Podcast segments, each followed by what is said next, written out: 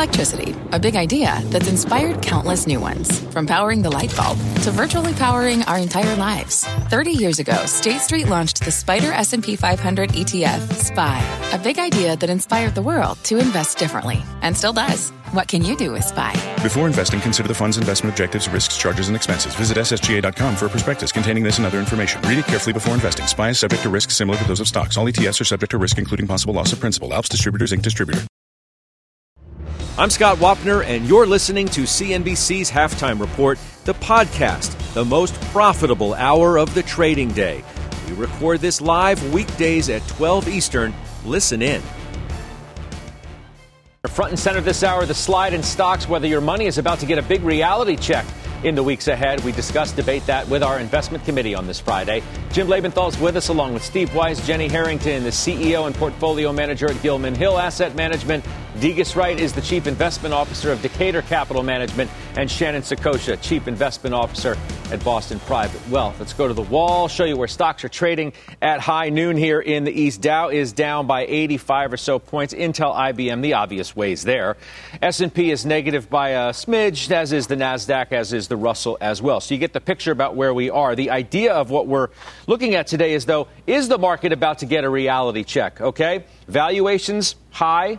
Stimulus efforts from President Biden already getting some pushback from Republicans. Higher taxes, are they on the horizon? You've got vaccine issues as well. That's sort of the backdrop, gang, of what we're looking at right now. When I look at the notes today, Degas, market frothy, prepared for a pullback. Shannon, pullback. Jenny, pullback, needs to be a pause. Jim Lebenthal, market's overbought, expecting a correction any day now. Steve Weiss, though, you're staying long. You're bucking this trend a little bit, huh? Well, I don't know that I'm bucking a trend. I've been consistently saying that a 5 or 10% pullback wouldn't bother me. But what am I going to do? Sell stocks where you have huge gains because I think I think a pullback's coming. My advice is focus on your stocks, ignore the markets, stay with fundamentally sound companies, and you'll be fine. Let's just go through some of the alleged headwinds that you mentioned. Tax increases, they're going to hurt the economy, they're going to hurt the market. It's a fraud. That's not true. Look at the tax increase since 1950. The market's gone up in every single year except when there was also a strong, a long rate rise in 70 71.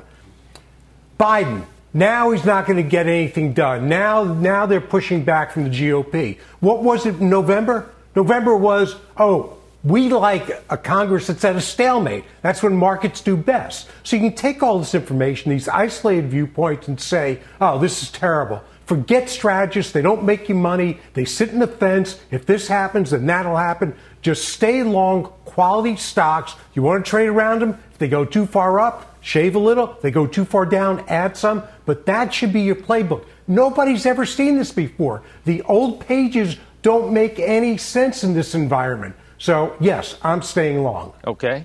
Jim Lebenthal, you heard it from Weiss. You think the market's overbought. You're ready for a correction, as you say it, any day now. Uh, I'm going to stick with that, Steve. You sound a little angry, but uh, I'm going to be a little calmer than that, and I'm, I'm going to say you, Jim. Um, that you're never angry at me. But look, I've sold some stocks recently, Caterpillar and Winnebago. With those proceeds, I've looked at the environment and I've asked myself, do I want to buy either the market or individual stocks right now? And the answer is no. I want to just be patient and sit. Now, when we talk about froth or toppiness, here are some of the things I look at. Margin debt is going higher. Equity inflows are really picking up uh, into mutual funds and ETFs.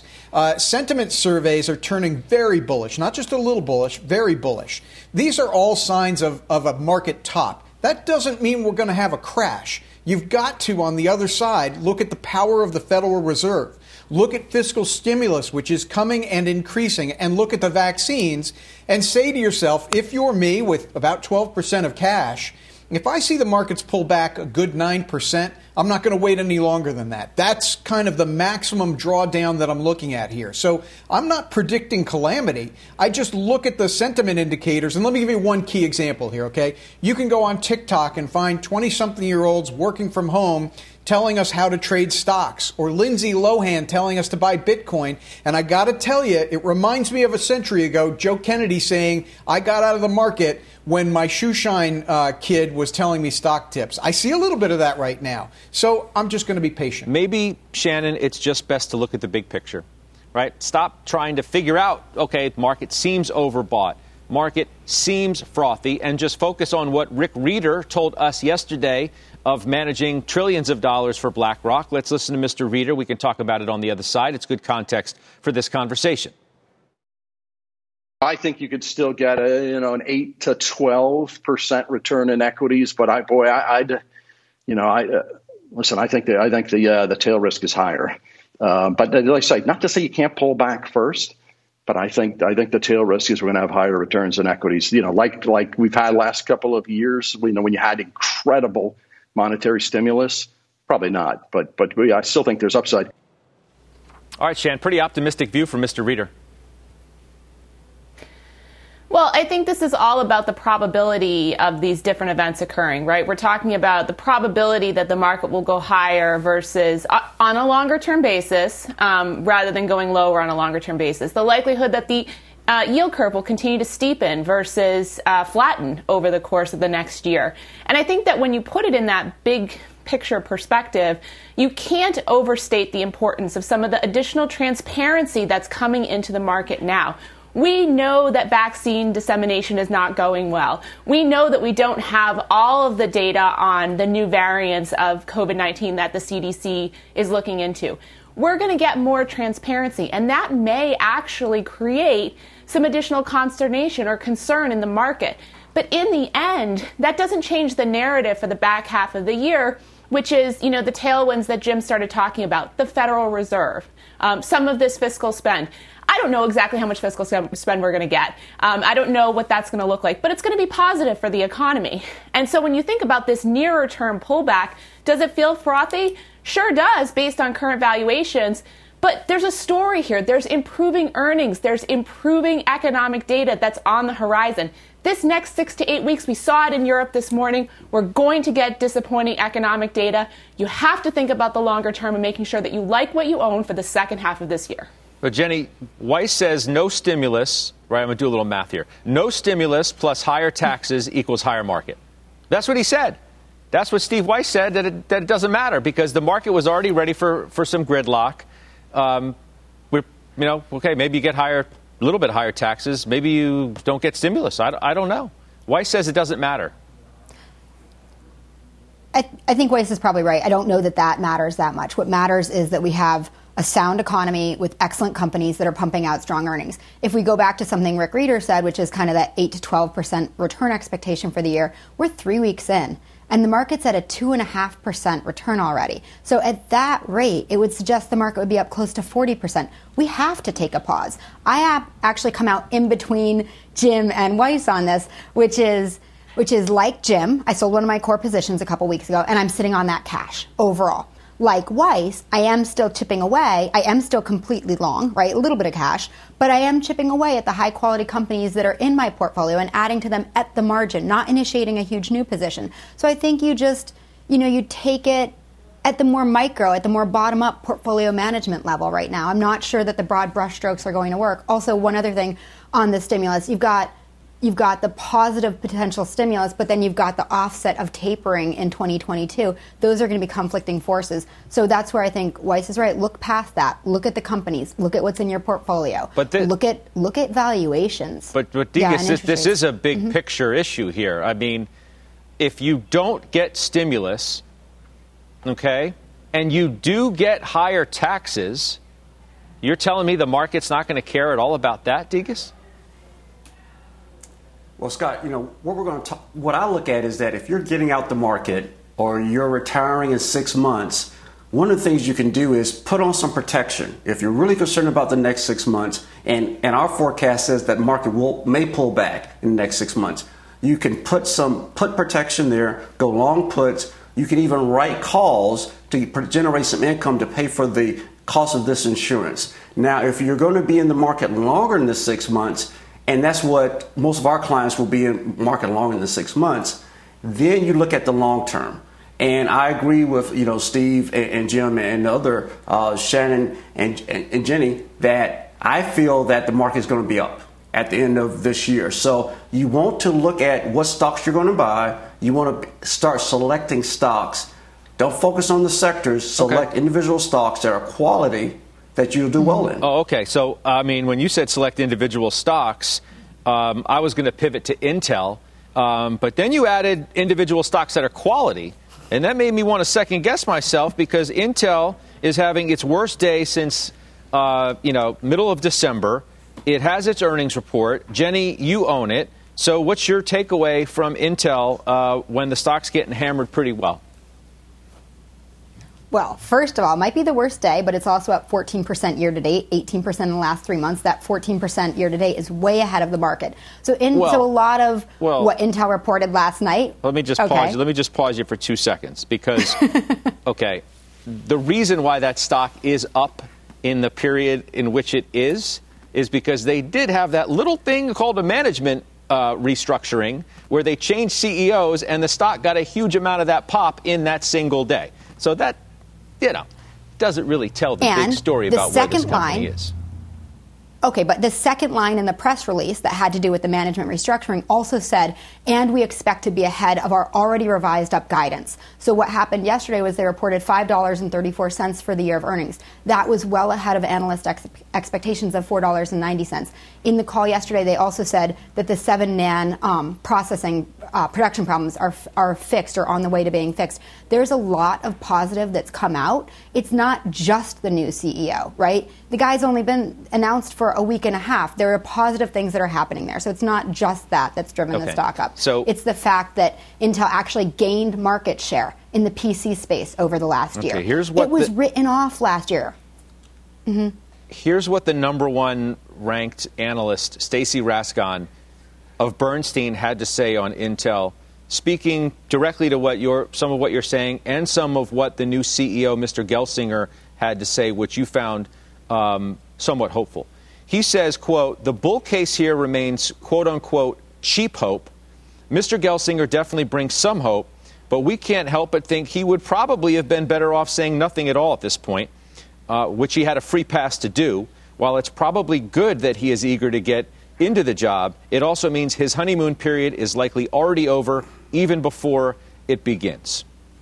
Okay, so what do you think of that? So? I think I think Stacy's yeah, Stacy's dug in too hard on his bear case scenario, and I think he's kind of talking out of both sides of his mouth. On the one hand, he was predicting a dollar ten of earnings for this quarter. They came in at a dollar fifty-two, so he was flat out wrong on that. Meanwhile, he's still so negative, but he actually, in that same report, increased his expectations for next year by seventeen percent. That's significant. The flip side is the Cowen analyst who increased his price target to $70 a share. And what he says is something much more basic, much more taking a step back, which is just this is a huge company that produces $21 billion in free cash flow, $22 billion in earnings, and it trades at an over 50% discount to peers. That valuation gap needs to, needs to close. So you have both sides of the story. That's what makes a market. I'm way more on the positive side of the Cowen perspective than on Stacy Rasgon's side. Okay, so Weiss, you know, somebody on Twitter says, yeah, Intel definitely had a great report, um, but it was a great report for AMD. It wasn't such a great report for Intel. What do you think about this stock here? Look, to me, the stock's going to bounce because they all bounce. You have got a new CEO coming in. He should, if he's smart, and he's supposed to be smart, um, kitchen sink the next quarter. Start it really clean. He's got a chance to do it. But this was actually a better report for for Taiwan Semi (TSM) than it was for AMD because they say they're going to outsource. So we've had virtually every large tech company say they're going to outsource, and who are they outsourcing to? Taiwan Semi. Intel is not going to catch up to Taiwan Semi or the other market leaders in our investment lifetime. It's just not. Give up the ghost. Move on to something else. Find some growth. Don't find damaged goods that you're hoping will improve. The culture is cut and dried. It's there. It's staying there. Well, I have to let you respond to that, Jenny. I don't, I don't know if Weiss is speaking Thanks. directly to you, but he is certainly speaking to optimistic investors who are trying to stay the course. He talks about kitchen sink. Wall Street seems to be throwing this thing in the disposal. I think we need to be really careful when we use the word growth if we're talking about earnings growth and the pace of earnings growth or the potential for capital appreciation in the share price and so growth in the stock price. If you look at, say, NVIDIA, that's trading at, I believe, over 70 times earnings. It is hard to make an argument for that going from 70 times to 100 times in the next year. It is easy to make an argument for Intel to go from its current low teens to a few multiple points higher. At that rate, Intel would have higher growth than its competitors on the share price. That's what I'm looking at. And I think that that's really possible and potential. And by the way, I'm going to reiterate, they gained market share in the PC space during last year. That's significant. They, they, they're the eighth largest contributor to S&P earnings. This is a company that's really big and a major competitor, and we shouldn't underrate that. Okay. Particularly let's, with savvy new leadership coming in. Let's pivot then to IBM, which is having issues of its own. I mentioned it's one of the principal drags on the Dow, right? Without IBM and Intel, Dow would be positive. IBM's on pace for its worst day since March 12th. No real EPS guidance. They got that searing question from Tony Sacconaghi of Bernstein about whether they've missed the cloud altogether. There's the stock today. It's down 10%. What makes it most interesting to me is that Degas, you bought IBM yesterday. Jenny, you bought more today. Shannon, you own it. Degas, though, you get the first crack at the ball on this one because you bought it yesterday. What are you thinking today? Well, I think I, I made a really good uh, decision long term, and that's what we're looking at. This uh, stock is in our quality dividend strategy. So, one, we're looking at the dividend, five plus percent dividend yield. Now, let's look at the business model for IBM. IBM has spun off its the infrastructure, the uh, hardware. They've spun that off. Now they're also uh, did the re- recent acquisition of Red Hat. So that's going to put them on that hybrid uh, cloud platform. And so they'll be able to do enterprise. So that's a growth area in the cloud. And so also, IBM actually leads in IP. The, the number of patents they issued this year alone, oh, in 2020, was over 9,000. So they're leading in intellectual property. Lastly, they're the leader in blockchain technology, and that's a major growth area. So this is a good entry point, uh, and I, when it pulls back, we feel long term it's going to continue to uh, cover its dividend. I believe the free cash flow is around 15 billion for 2020, so they'll be able to cover their uh, 5% yield on the dividend, and it's a solid business model going forward. Okay, Jenny. I mean, you know, look, even Cramer says, you know, the dividend. Okay, it, I, I think it's fine for now, is how he speaks about IBM this morning, as I mentioned. But you bought more today. So make your case for IBM. Does it sound a lot like Intel? Kind of. I think the thing with IBM is my the- my investment thesis is based on the fact that they're going to be one of the major AI players in the coming decade, and AI is going to be one of the major technological forces in the coming decade. So I want to be part of that. I've been early, you know, I've owned it for over a year, so I've been early and I've been wrong. But I think when you're a long term investor, you have to be early, not late. If you're late, you miss the party entirely. So the nice thing about IBM is if you're early, at least you're being paid to wait. But meanwhile, this is another one where there's just a hate fest, right? And that part does echo IBM. They actually, okay, their revenues were down a little. I think they they reported a total of 20 point 3 billion where they were expected to report 20.6 billion. Meanwhile, nobody's focusing on the fact that earnings came in at $2.07 versus expectations of $1.79. No one's focusing on the fact that they actually increased their margins by 100 basis points. That's significant. This morning I was reading on CNBC.com a great article on the AI players. And here who are the big AI players? Amazon, Microsoft, Salesforce, IBM. It's a small handful of players who are really significant. And like Intel, it's not winner takes all. There is room for all of these players, and they need to work together. And when you when you listen to IBM's conference call, their clients are State Street, Verizon, Salesforce. They're working with all these firms. They're a real player and they've been written off for dead. So let's focus on the earnings and the margins instead of on the revenues and let's focus on the on the decade ahead and the role that they'll play in AI. Well, and I'll happily collect that five and a half percent yield. Okay, so if you're playing for the yield, right, it's a mm-hmm. totally mm-hmm. different story than if you know, if you're simply looking, Weiss, at the story itself, a stock that we could show the chart again over a year is down, I think it was 18%, percent mm hmm 17 some odd percent. Uh, so there's the dividend yield, 5.5%, but you got a stock that's down 18% over a year. To Jenny and Degas, you say what? I say, let me help you. Let me show you the light. Get out of this company. The CEO is going to be replaced within a year. When he was appointed a year ago, I said, bad choice. You've got to change the culture of this company. If you look at the board, this is a tech company. You look at the board, there's not one tech person on the board. They got two healthcare. They got a few financial. They got an energy person. Not one person with technology background. How is that possible? The only good thing about this is that the board should have been completely replaced. They replaced about a third of it over the last four years. Dividends don't protect failing companies. That's just the bottom line. So great. It'll, it'll take a year to collect your 5% yield, but you gave up 10% in the stock price overnight. They said they're going to focus on AI. What's Watson been over the last 20 years? It's flawed. Look, I tried to do some business with IBM and buy one of their technologies. It was ridiculous. So much red tape, man. You could smother in it. I mean, look, the, the other part of this story is that, right, the, the money is just going elsewhere through the, the tech spectrum. Even this week, Facebook, Amazon, Apple, Netflix, Alphabet, all with sizable gains this week. There are these other growth names, if you will, that have done incredibly well over a period of time. The Wayfairs, the DoorDashes, the Rokus, the Teladocs, the Teslas, the Fastlys, the DocuSigns, the Twilios, right? I mean, those are the stocks. I make that point only to suggest that there are more exciting stories that investors seem to be gravitating to, even if everything that Degas and Jenny have said comes to fruition and is correct. You have to change the culture of the investor, too who looks at what stories are going to be more exciting and make the most money for them in the years ahead. Let's end that segment on that note and welcome our headliner today. He is Chris Hyzy. He is the CIO, the Chief Investment Officer at Merrill, Bank of America Private Banks. Good to see you again. Welcome back.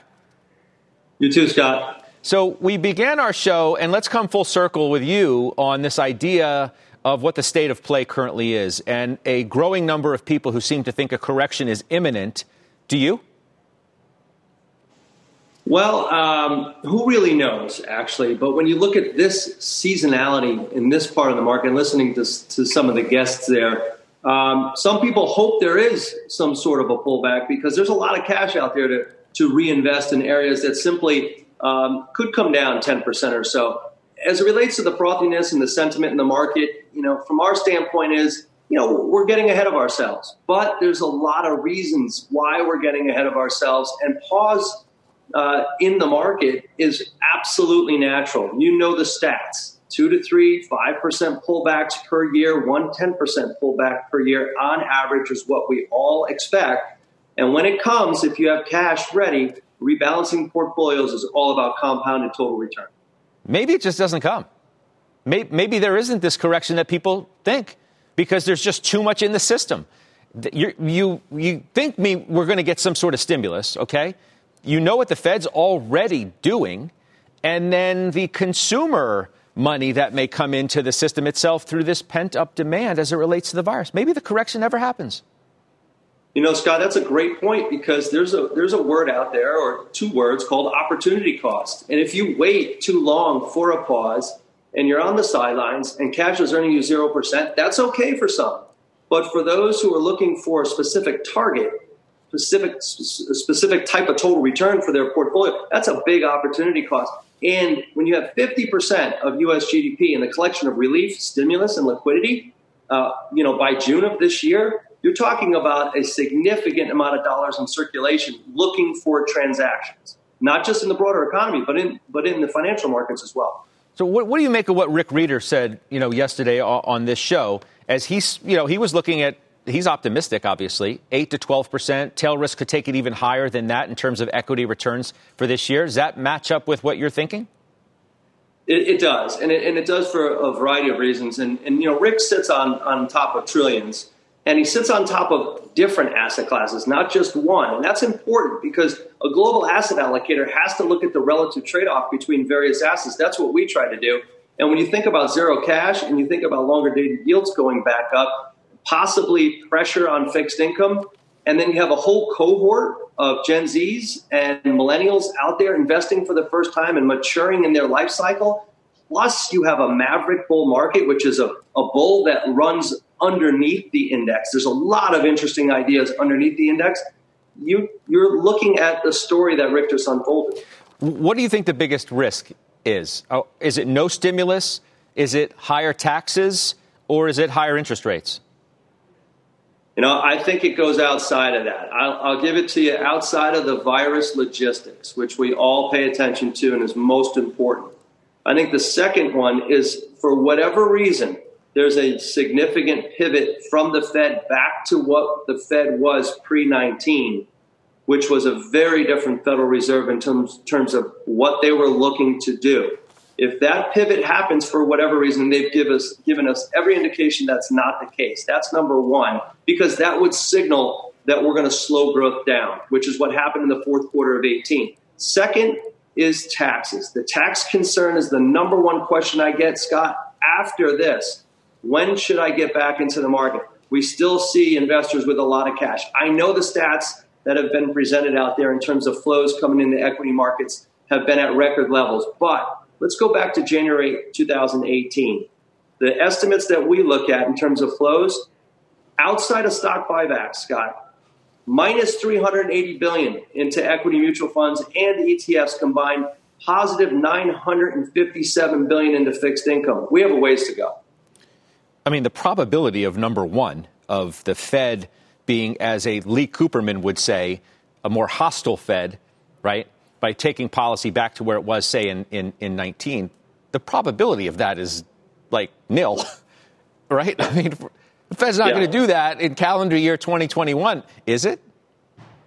That's why it's still the number one risk because when you have close to zero probability on something and then it happens, that's when risks present themselves in a way that of high magnitude when we talk about a risk so much, portfolios, at least in many respects at the institutional level, are prepared for that risk. So you get a constrained volatility vice, if you will. Um, outside of that, you have to look at things that have low probabilities. That's a low probability yeah. event. You're right; it's it's a very low one. Yeah, that would be a surprise for sure. Chris, good to see you as always. We'll see you soon. Thanks, Scott. All right, that's Chris Hyzy joining us. Coming up after this quick break, bullish calls today on Ford, Disney, Walmart, all three up more than 20% in a year. We're going to debate how much higher they could go from here. Talk about some new trader moves as well. We'll do that in two minutes.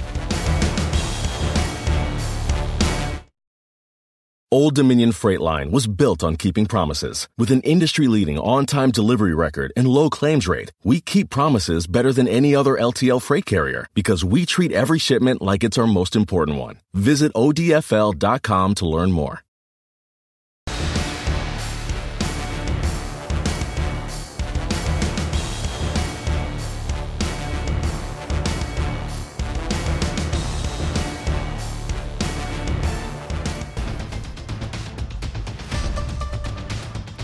Welcome back, everybody. I'm Sue Herrera. Here's your CNBC News update at this hour.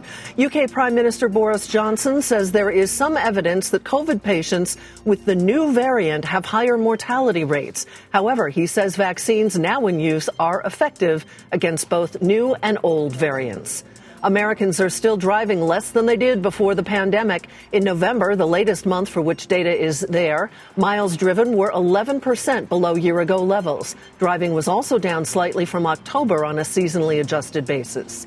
The NFL says it will give away 7,500 free Super Bowl tickets to healthcare workers. 14,500 other fans will get to see the game in person. All 32 NFL teams will choose recipients of those free tickets.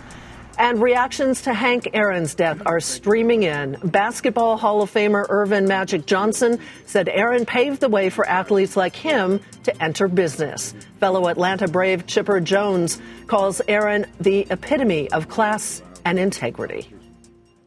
You are up to date, Scott. I'll send it back to you. And he was. Yeah. Sue, thank you.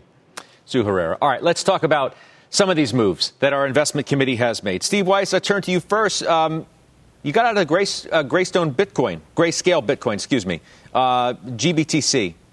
Why'd you do that? Well, I, I, got in because I was playing momentum. I mean, there's there's a lot of momentum, certain things in the market. It was always, you know, just trying to capture a trade. I mentioned it was highly speculative. That's what it was. When the momentum took the second hit, uh, I said, okay, I've had enough. Let me get out. It's destruction. I don't believe in Bitcoin. There's no way that it's going to be a currency until the volatility stops. You can't walk into a grocery store with a $100 of Bitcoin in your pocket, and by the time you get to the cash register, it's worth 50.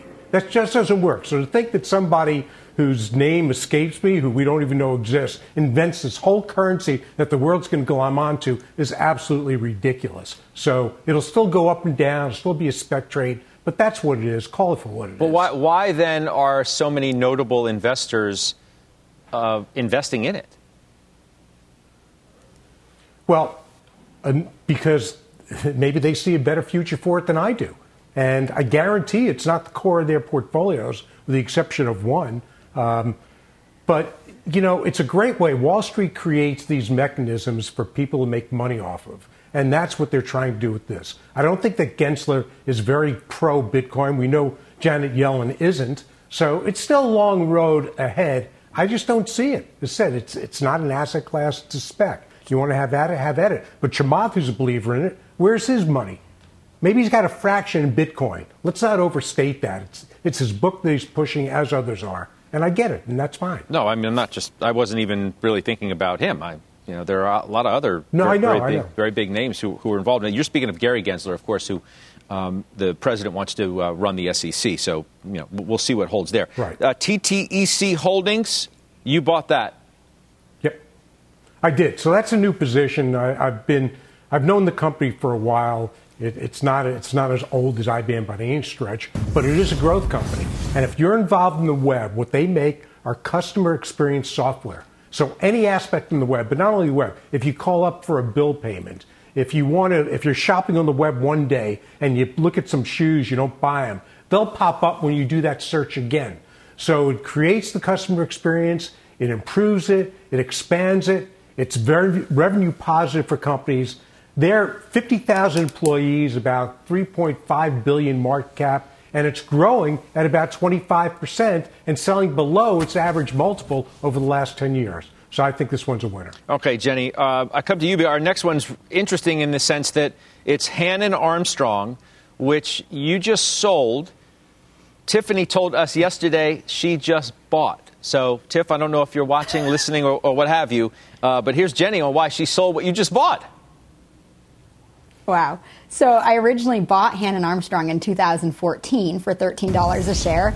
It was great. It kind of moved up to about 21. Then it moved up to about 50, um, which is where it was in the beginning of last year. Dropped back down, and then it got chased by the crazy ESG trade who doesn't care about about valuation whatsoever. And here I find it in the mid 60s to 70s. We do a ton of valuation work, and there was literally no valuation model that I could come up with that would begin to justify the price that it's at now. So I have a position that's grown like crazy, that no longer has the dividend yield that I need to keep it as part of the portfolio. Prudent portfolio management is sell the sell the stock. And all I could think of in my head was, I love this company. This company's fantastic, fantastic management. But it got chased up and pigs get slaughtered, and I didn't want to be a pig and keep holding it longer than I should. So I sold that. I've got the cash in my pocket. We also trimmed um, this week. We trimmed Teradyne, AMAT, and Palo Alto. Didn't sell them all. Great companies, but they got run up so much too that they became overweight positions.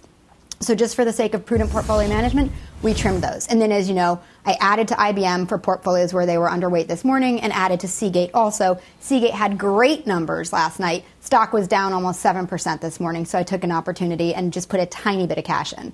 Um, but mostly I'm sitting on the cash from the sell of Hannon Armstrong and the trims of the chip stocks in our growth portfolio. I got and we'll wait. And like we discussed earlier, it's going to be a funky market. We're going to have opportunities, and I can't wait for them. Okay. But they're not today. All right. Lastly, Degas, you launched the Decatur U.S. Quality Dividend Strategy, uh, holdings including AbbVie, uh, Realty, General Mills, Cat, Bristol Myers. Talk to me. Yes. So, Scott, you know, and this is, I know Jenny can relate to this very well. Uh, what the clients really are looking for, we had some clients come to us and say, well, we really want to get yield and we want to have some exposure to the market. So, what we started looking at is how could we construct a portfolio to meet those needs? Because, as you know, we really can't get yield from fixed income. And so, as clients start looking to generate that income, we say, let's put together a, a quality, and the quality is around profitability. And so we really look at those companies that are profitable, but also companies that have a long, stabi- stable earnings where they can cover that dividend. And so we're looking at about a 4 to 5% dividend yield. on about 35 companies. And so those are the companies that we hold within the overall portfolio to really meet that client need that has that income requirement, but with a quality and also lower volatility to the general market. Okay, good stuff. Good for you. All right, up next, we're going to hit those three big calls on Ford, Disney, and Walmart. We may also hear from the new National Economic Council director. If we do, we'll take you to the White House for that. We're back in two minutes. B2B selling is tougher than ever, and we feel your pain. If you're struggling to close deals, consider giving LinkedIn Sales Navigator a shot. This sales intelligence platform helps professionals like you engage high value customers, drive higher revenue, and increase sales performance. Sales Navigator also guides you in targeting the right buyers, highlights key signals such as job changes or which accounts you should prioritize, and uncovers hidden hot prospects so you can find those buyers that are most likely to convert.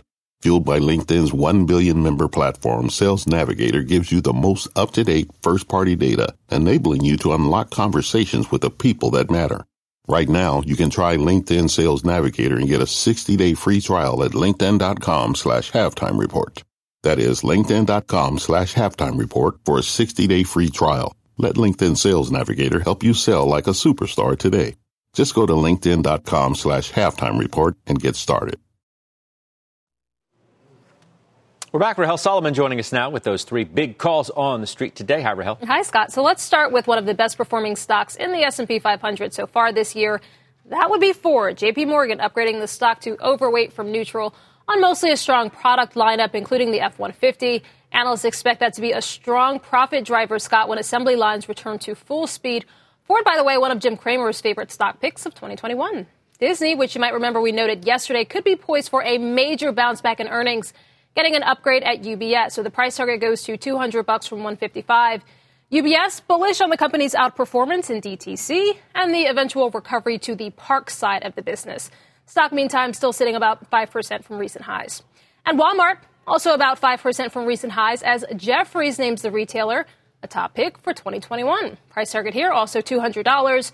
The note essentially saying, Scott, that the retailer benefits from its physical stores and that Walmart's investments in digital and omni-channel offer strong margins. They also like the potential TikTok partnership. Okay, good stuff. Rahel, thank you. Good weekend to you. We'll see you next week. All right, let's talk about some of these. Now, Jim, we know you own GM, right? Um, and you still like yes. it better than Ford. Yeah? Yes, yes.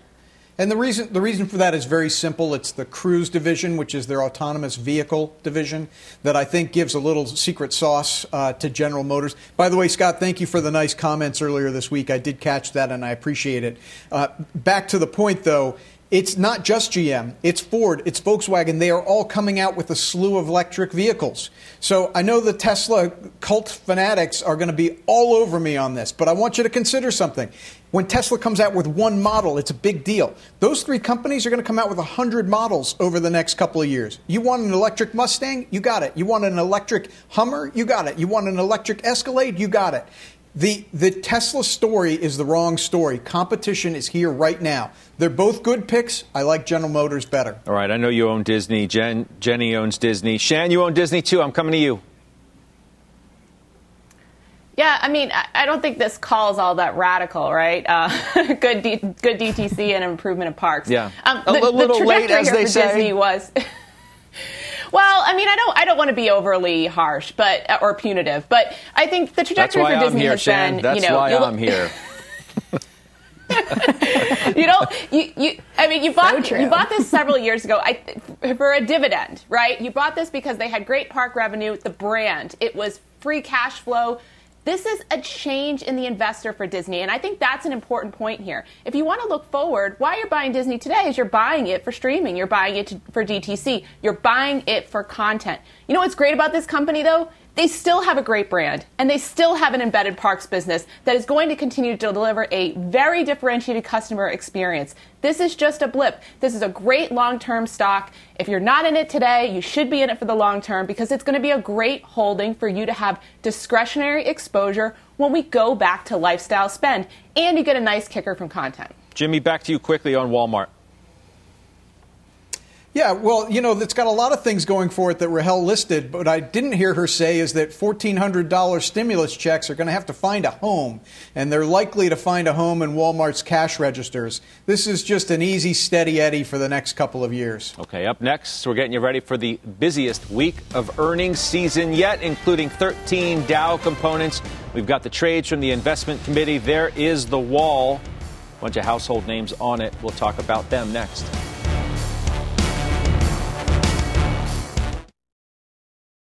Welcome back. Uh, we are going to talk about earnings next week, though. I, I, do want to call your attention to shares of GameStop, though, which uh, were halted up 69%. Uh, from my screen here, the stock is reopened and it's up 63%. Uh, there it is, up uh, better than 64%. So, you know, Steve Weiss, we haven't really covered this at all uh, on this program. But maybe now is the time to just get a comment from you because I'm getting bombarded on, on Twitter from people who want to hear what we think about it, not we, you. Uh, what do you make of what's going on here, this battle uh, between, I don't know, longs and shorts? Well, I've known this company for a long time. Uh, I have no position in it, have had no position in it. If I did have a position in it, and the short interest weren't the highest short interest on the exchange, I'd be shorted. This company sells, or their business model was selling games in physical locations. And They've tried to to move away from that. They have slightly, but it doesn't doesn't justify this. So to me, this is pure momentum chasing in a short covering story. Sure. It makes no sense. There's no fundamental reason to be here. So it's going to end badly for these people. I think they can outguess those that are coming into it and keep buying it. It's I mean, ridiculous. Citron and you know Andrew Left. You know th- those guys think it's you know going to 20, but you would actually be short this name in, in, in this kind of trading environment in a, in a name like that? I mean, there, there are a lot of short no, no, no, we're getting trampled. No, th- thanks for asking me. I, I, would not be short. Where, where companies have a short interest that you can't borrow it anymore, I just don't get short because you have short coverings like this. Um, I own a stock, Vuzix, where a large part of the float is short, and it's ridiculous because they keep coming out with great, great announcements. They pre-announce. It's a phenomenal story. So you want to own something like that that's got the fundamental story under it in heavy short interest. You don't want to own something like this. But no, I wouldn't short it. I don't short battleground stocks. Yeah, like yeah. Maybe it maybe it just speaks to the environment we're, we're in a a, a mm-hmm. new class of investors that have come in during the pandemic, driving a lot of the action here. Uh, but it did hit another new 52-week high today of 72.88 briefly halted, and then you can see it's reopened and it's still it's still surging. All right, I just wanted to get that out of the way because people are asking about it, and I, I wanted to see what the uh, the opinion was. We'll, we'll continue to look at that. All right, we do have a big earnings week ahead. More than 100 S&P companies, 13 Dow components are all set to report. Uh, you know the biggies. Okay, Apple reports. I don't know that we need to get any commentary uh, ahead of that. You do have American Express, Jenny. You've got Verizon, Chevron, uh, Facebook. Take a pick. One of the, what stock do you want to talk about after that list, uh, uh, out of the list? Um, I think it's better to talk about all of them because I think what's interesting about this earnings season is that the pace is normal and that the information coming out of all of these companies is roughly what we expect. Nothing's on fire, nothing's burning down. Maybe if I had to say something unique, it would be on American Express, where that one really could show some positive upside because you have the consumer really returning, you have the small businesses returning. Things are getting better, and the expectations there, I think, are still relatively weak compared to what, what reality is setting in. So American Express could have a really wonderful quarter next week, but mostly the pace is normal again. The commentary is what's expected, and that's a big deal for normalizing this market and not having the insanity that we've experienced over the past 12 months. Degas, give me a thought quickly on Chevron, right? I know, Jenny, you own it too, but it, it just comes as Mark Fisher told us this mm-hmm. week that, in his words, the easy money has been made, at least in oil futures, but that the, uh, the equities could continue to do, to do well. You, right. you still have high expectations, Degas, for, for Chevron? I do. And the reason why we have high expectations for Chevron, we start looking at you know, what of the energy companies particularly the, the historical legacy fossil fuel companies, what are they doing towards their transition plan? As we dug into the corporate social responsibility report for Chevron, we saw a very consistent, very strongly stated transition plan, how they're going to move from fossil fuel to the renewable energy. And so that's why we really like Chevron among the energy companies. All right. Still have more trades ahead. We will come back and do that. A reminder you can always watch or listen to us live on the go on the CNBC app. We're back on the half in two minutes.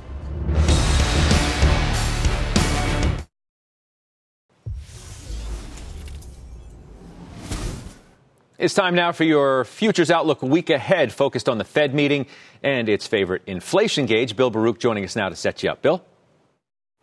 Thanks, Judge. I was on here in October and November calling for 10 year yields to rise to one and a quarter percent. We basically got there. Now I'm looking at next week. The Federal Reserve concludes a two day policy meeting on Wednesday, and the preferred inflation indicator, the PCE, is out on Friday. Now, I do think inflation starts to show up this year, and I do think the Federal Reserve is thinking about tapering bonds at the end of the year. Will we hear that discussion reemerge on Wednesday? Now, as well, I think they're okay seeing the belly of the yield curve rise a little bit and keep the shorter end suppressed. That means 10 year yields can rise. We don't trade the yields, though. We trade prices. The prices are the inverse of the yields, and they trade in half ticks. There's 32 full ticks in a point, and each point is $1,000. Looking at the chart real quick, I do think that after selling off sharply in January, we then had a sideways consolidation, and we're due for one more flush. Now, I'm looking at playing it by using the March 10 year futures, selling at 137, I will stop up at 138, risking $1,000. My downside target is 134.5 and a $2,500 profit.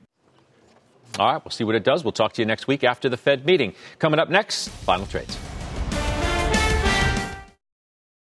Okay, final trades in just a moment. Back to the wall we go, though, because Wednesday it is Apple, among others. Jim Lebenthal, you wanted to talk about this. Tell me. Well, listen, we haven't been talking about it, Scott. Have you noticed that? I mean, I feel like uh, when we were going through the earnings uh, rundown, we kind of glossed over it, and that's what, how people have been thinking about it. But it is quietly set up. It's 1% away from an all time high. It wants to take out that high, and it should. We look for an update on how iPhone sales were in the holiday season, and we look for an update on how many shares they've bought back. On average, they've been reducing share count by 6% per annum. Um, I think this thing takes out 140 and gets to 145 in about the next two weeks.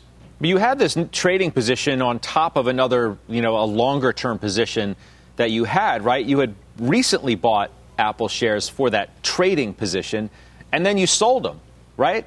I'm wondering yeah, why, yeah, so why, why would you would do that I, I, if you think I, the stock is going to take out 140?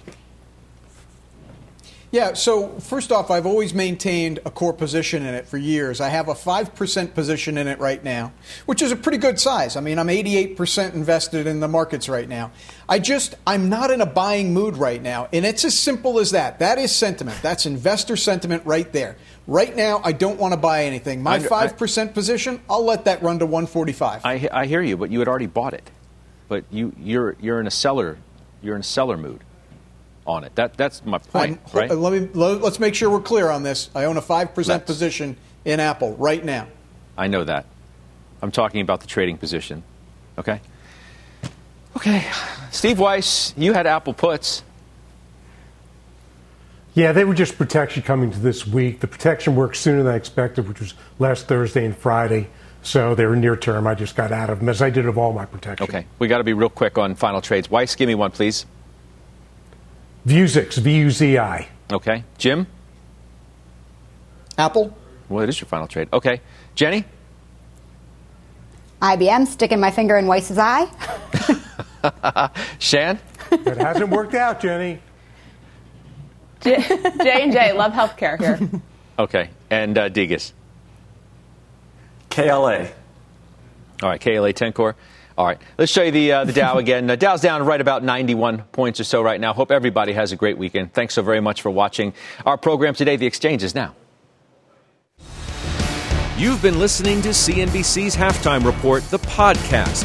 You can always catch us live weekdays at 12 Eastern, only on CNBC.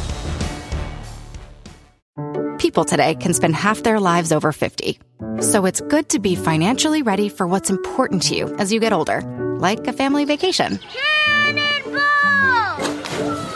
Or starting your dream business. Welcome to Connie's Coffee. How may I help you? AARP's trusted financial tools can help you plan for whatever your future holds. That's why the younger you are, the more you need AARP. Start planning today at aarp.org/money tools.